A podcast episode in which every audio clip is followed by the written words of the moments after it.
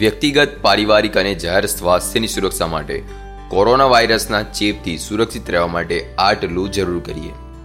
Number એક, વારંવાર સેનિટાઈઝરથી કે સાબુથી હાથ ધોવો. રસોઈ બનાવો તે પહેલાં, ભોજન પહેલાં, છીંક કે ઉધરસ ખાધા પછી, અન્ય વ્યક્તિ કે પ્રાણીઓનો સ્પર્શ કર્યા પછી સત્વરે હાથ સાબુથી ધુઓ અથવા સેનિટાઈઝરથી સાફ કરો. નંબર બે, છીંક કે ઉધરસ ખાતી વેરાએ નાક અને મુખ આગળ રૂમાલ કે ટિશ્યુ પેપર રાખો. નંબર ત્રણ, ટિશ્યુ પેપર વાપરો તો તેના વાપર્યા પછી જ્યાં ત્યાં ન ફેંકતા બંધ કચરા પેટીમાં નાખો. નંબર ચાર, જેને શરદી, કફ, ઉધરસ, તાવ કે ફ્લૂ જેવા ચિહ્નો હોય તેના સ્પર્શથી દૂર રહો અને ઓછામાં ઓછા ત્રણ ફૂટ દૂરથી તેની સાથે વાર્તાલાપ વ્યવહાર કરો.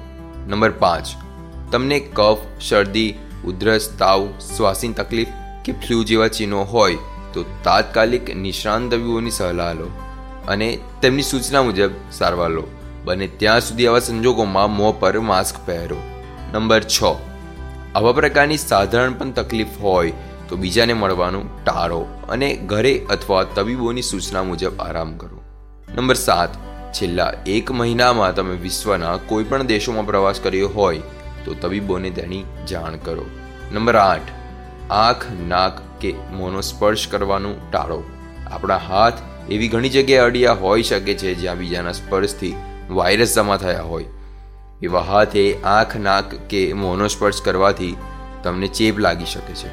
નંબર નવ. મિત્રો, પરિચિતો, સ્નેહીઓ અને સ્વજનો કોઈની સાથે હસ્તધુનન કે ચરણ સ્પર્શ કરવાને બદલે દૂરથી નમસ્કાર કરીને અભિવાદન કરો. વડીલો કે સંતોને સ્પર્શ કર્યા વિના દૂરથી પંચાંગ પ્રણામ કરી આદર વ્યક્ત કરી શકાય. નંબર દસ, બજારું ખાણી પીણી ખાવાનું ટાળો. ઘરે બનાવેલો ખોરાક ખાવાનો જ આગ્રહ રાખો. નંબર અગિયાર, ખુલ્લામાં ગમે ત્યાં થૂકો નહીં, ગરફા કાઢો નહીં, ગંદકી કરો નહીં.